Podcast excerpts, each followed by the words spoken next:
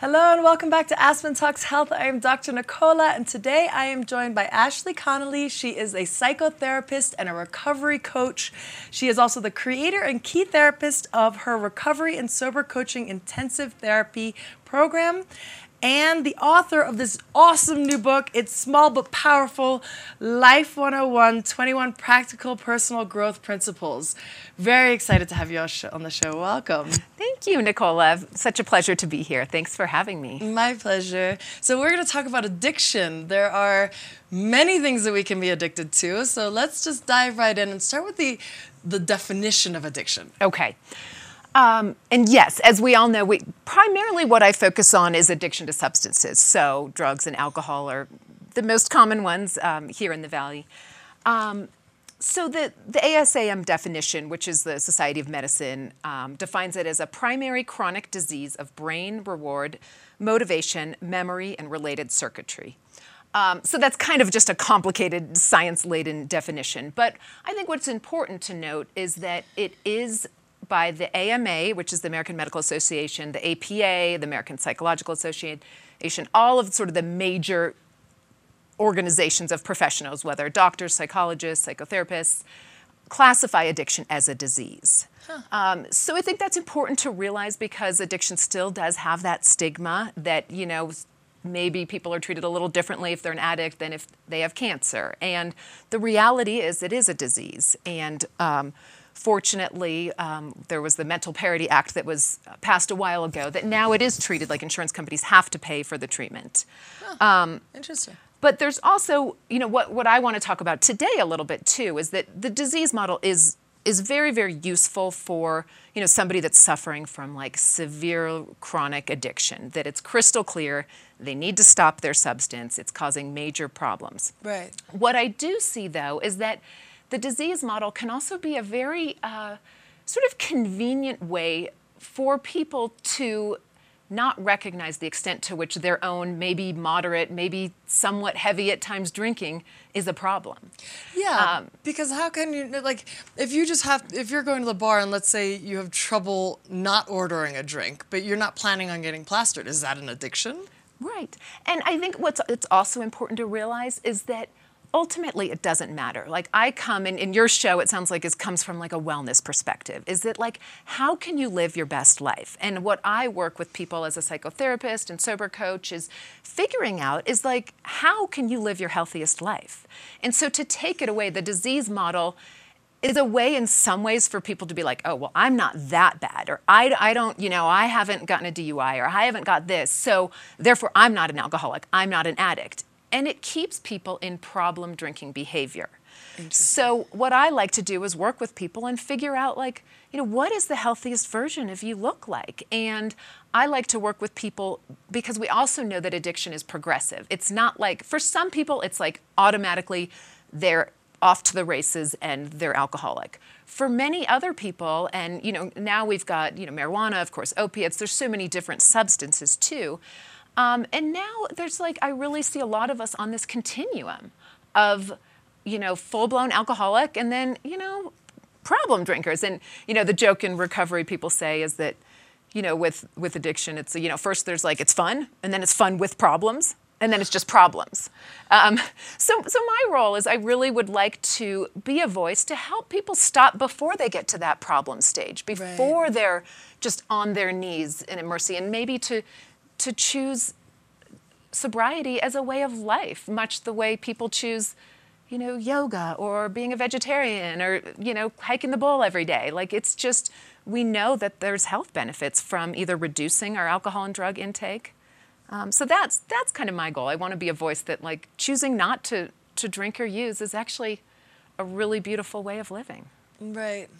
We're going to get to some of those techniques on how to choose mm-hmm. the healthier options shortly, but first I want to understand a little bit more. Is it possible that you're self medicating mm-hmm. and um, there's some benefit? Like, let me explain. From my personal experience, I, I had some childhood experiences that led to maybe chronic stress uh, scenarios mm-hmm. where um, my mother may have been uh, unhappy about something or explosive or whatever, and as mm-hmm. a child, I, I that put me at a chronic stress level. There was a, um, I'll explain a little bit better. There is a, uh, a study done on mice, and they tapped them with a, a shock for the exact amount of time at the same time and for the same duration each day.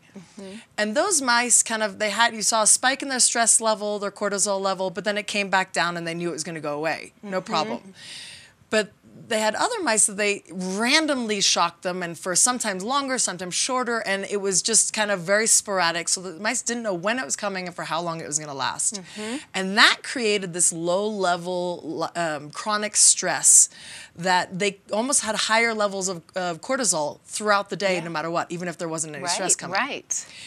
And so my theory is that because I think I experienced that throughout my childhood, Mm-hmm. no fault to my mother's at all. She did a she was a loving woman, Mm-hmm. but she you know um, projected her childhood experiences. Right, right. That's what people. And um, I love you, mommy. but um, point is, I think I turned to marijuana to calm my nervous system Mm-hmm.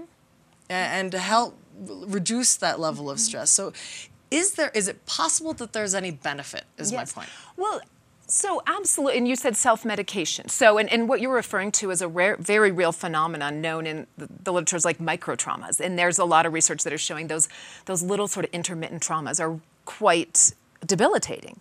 So, absolutely. I mean, I think the vast majority of people that drink and use substances are self-medicating some wound. And yes, you know, there is a benefit. I mean, the thing is, alcohol and marijuana, you know, some of these drugs, they work instantly the way an ibuprofen works instantly. Right.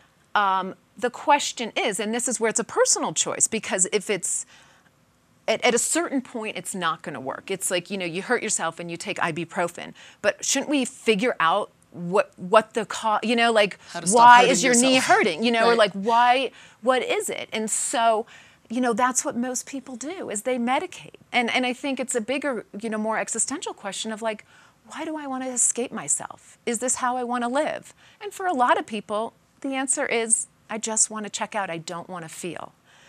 But I think more and more people are moving into a more conscious way of living. Yeah. Where they want to really feel their feelings. So, yeah, I'm not going to say, and I'm certainly not somebody that thinks all alcohol use is wrong or all marijuana use. I mean, I'm, I'm not. I just want to be a voice that, like, you know, choosing to abstain can be a healthy way. Right. And yes, we we're all self-medicating. I think you know anybody that's in addiction. There's that's how you start is you're self-medicating. The question is, and that's where I think you know my program is unique. I am a licensed psychotherapist, but then I help. You know I'm in long-term recovery myself, and I have a lot of background in addiction, and so I'm able to treat you know both work with people on the very sort of hands-on things you need to do to get sober, but then to really dig deeper Yeah. and figure out like what you know what is the wound what's that primary wound that made you want to escape from who you are Right. um, and that's i think that's the advantage of mixing you know more deeper psychotherapeutic work with the more sort of traditional recovery Yeah, that makes perfect sense. I, by the way, not advocating marijuana use whatsoever. I think uh, definitely when I'm searching for words, uh, that's my brain probably on marijuana. Like remember in the 80s they had that this is your brain on drugs, Yep. the egg. so Yep. I'm, I'm not advocating. I think the, the downside, the health effects are, are, are detrimental. But um, so let's dive into a little bit of how do people uncover what these causes are? Is it are there any techniques in um, really understanding what the triggers are? so when you say the causes the causes of addiction Uh, the causes of yeah desires to check out. desires to check out. Well, so there's a, there's a few different things. Um, first of all, what I tell people, especially as they've gotten to the point where they're they are you know full blown alcoholics or addicts and they're aware of that, is that oftentimes people will come in and they're searching and searching like why do I drink? Why if I could only figure out why I drink so much, I can get better. And the good news is is that you can quit drinking or using without having to figure out why. Um, so doing therapeutic work, you know, you may or may not discover the exact reason, but I just want people to know they there's such this search of like if I knew, then I would. But that's it doesn't always work that way. Sometimes self-examination just keeps us in that cycle of drinking and using. And so there are, you know, ways to to stop without having to know why. Um, you know, with that said, there are, you know, research shows that there's certainly a genetic component to it. Um, you know, there are some people that, you know, and some studies that come out and show the different, you know, their brains of alcoholics or addicts are structurally different. Yeah. Um, There's a fascinating book called Under the Influence that I think anybody should read. Under the Influence, if you want to really dive into sort of the biochemical Ooh. basis of, of addiction. Under the um, be- influence. Yes, because there is um, there is some science behind it. Um, you know, with other drugs, um, not necessarily marijuana, but some of the opiates. I mean, I think that anybody that does them long enough will. You know, I think there's certain drugs that you'll just become addicted if you right. start using them long enough. Right. And so it doesn't. It's not that you're, you know, specifically unique. Right. You know, you one is. Um, Interesting, uh, but a lot of your clients is it is it are there childhood related experiences or is it it can be also genetic? You're saying there's a variety of reasons. And yeah, you, I think that's the whole thing. You know, people in recovery talk about, you know, like we're from Yale to jail. You know, people, it, there's not, you know, you can be somebody that's just had this awful childhood that was, you know, beaten and they become an alcoholic. And then there's just people like, God, I wish I almost had a reason. I had a perfect, you know, my family was wonderful. Like, and I became huh. an alcoholic.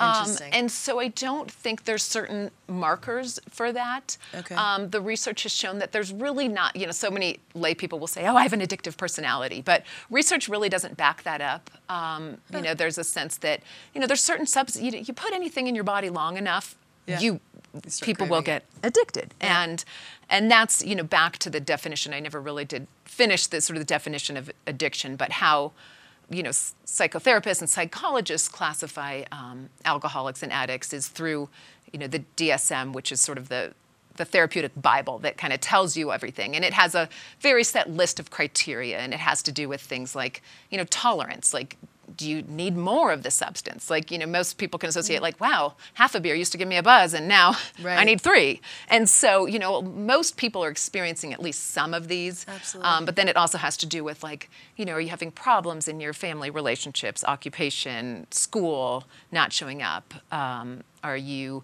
um, you know, craving a drink in the morning? You know, all kinds of different right. different things. Right. Okay, let's switch to solutions. Then. Okay. So we have two people in our head. One is saying, let's go for a run. That's the healthy thing to do. Mm-hmm. And the mm-hmm. other little guy is going, nah, just have a drink. Mm-hmm. How do you not listen to that guy? How do you turn him off? Mm-hmm. Or her? Mm-hmm.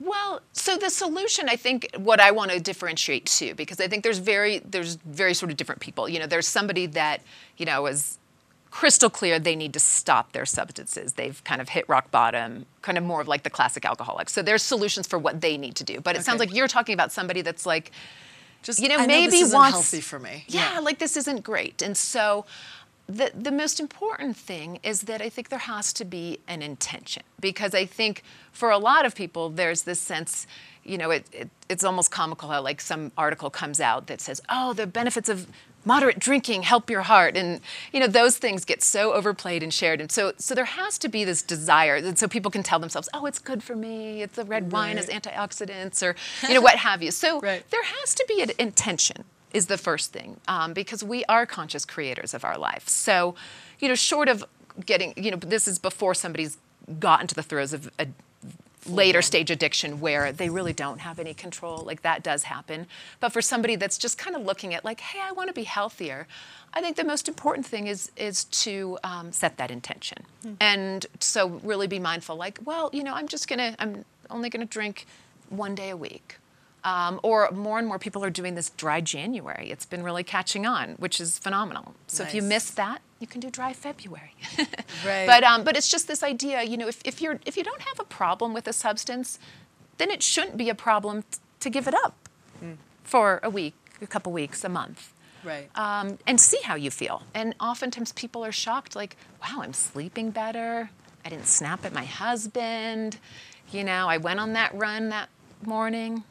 Um, yeah. So I think I think that's a, a, technique in itself is just setting setting that intention. Absolutely. Um, and then also education. So really educating yourself um, on the health risks of it. I think right. there's so um, there is a lot of hyperbole out there about, oh, you know, moderate drinking's good for you, but if you dive deeper into some of the research, it's really not that great for you. Right.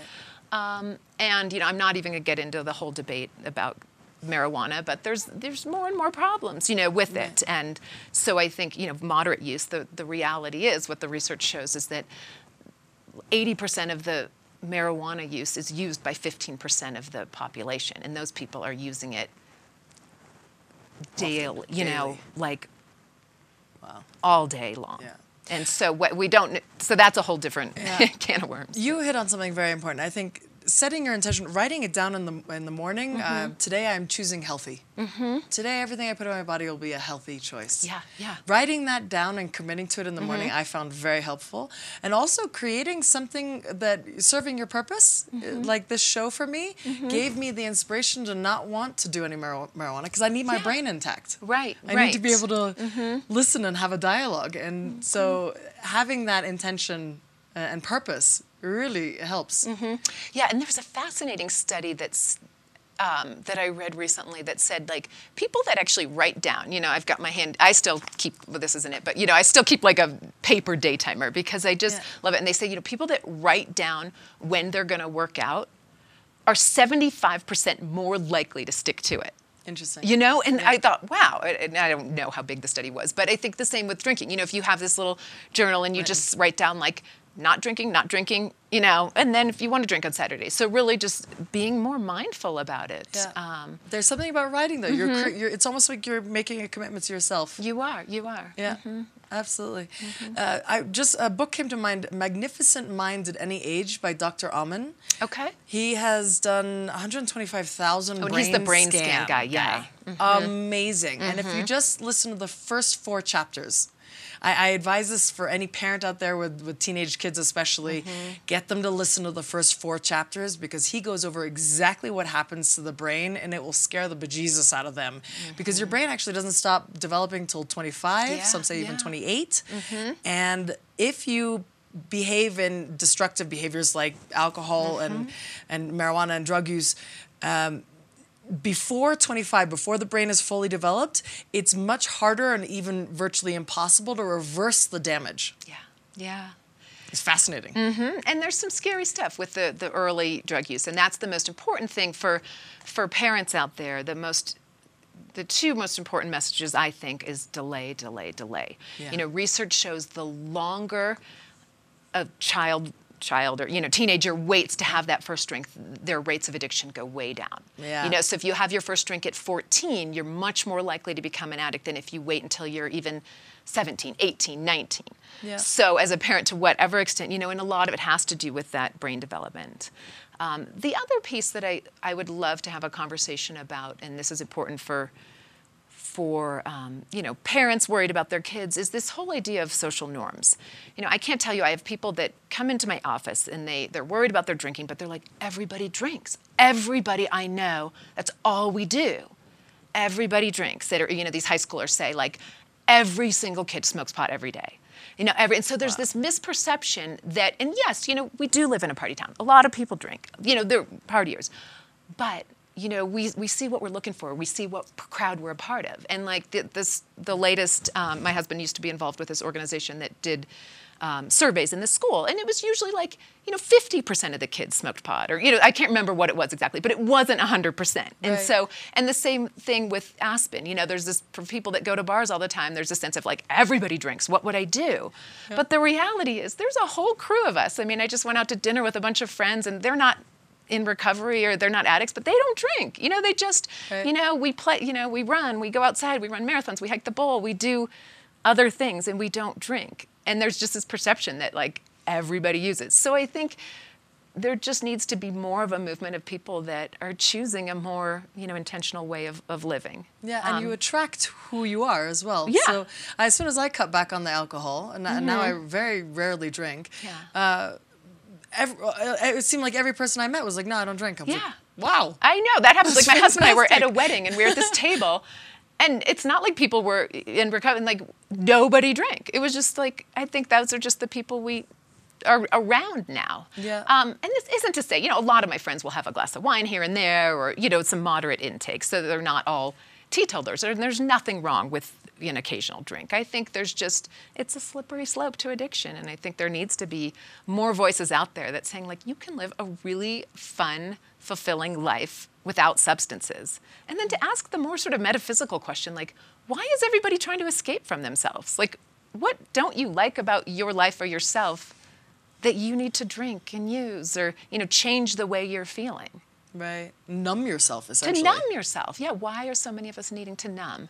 Um, and that's where you know therapy can be helpful and really looking yeah. at things. Ooh, homework.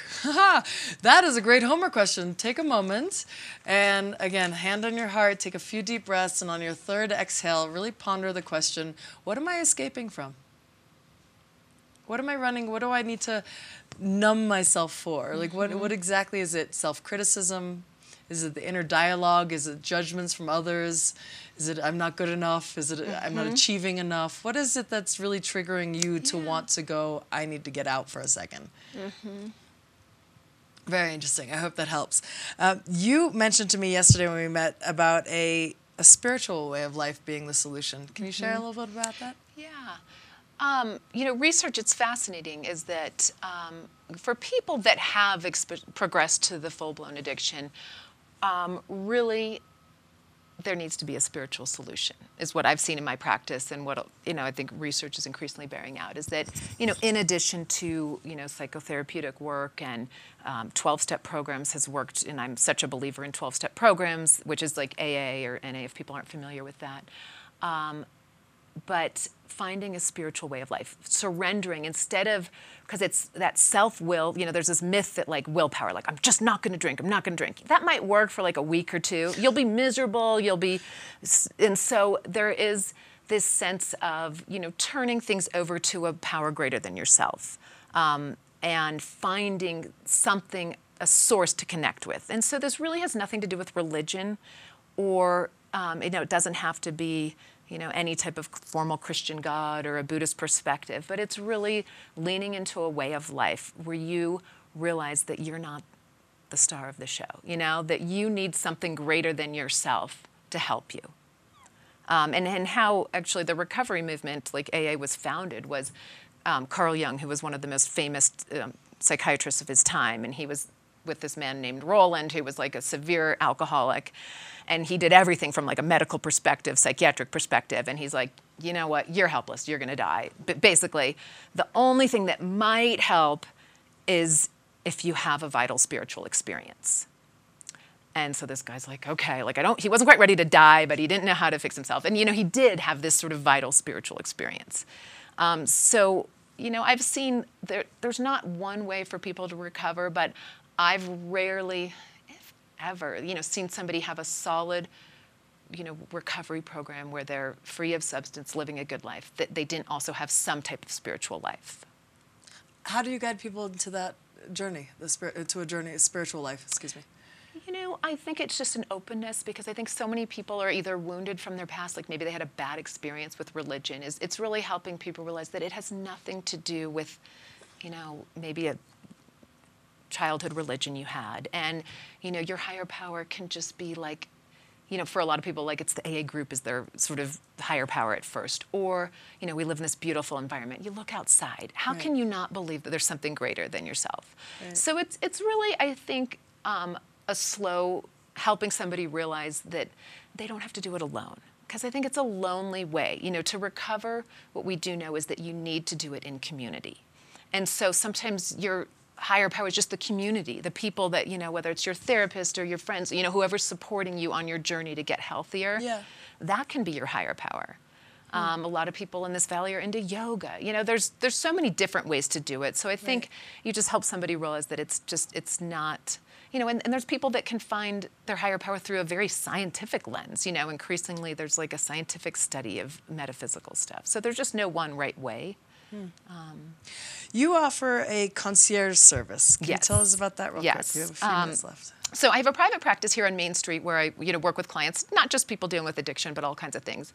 Um, but what I did realize is that there's a lot of people. I think, you know, when somebody's in the depths of addiction, there is so much pain and so much shame that picking up that phone and walking into an office they can't do.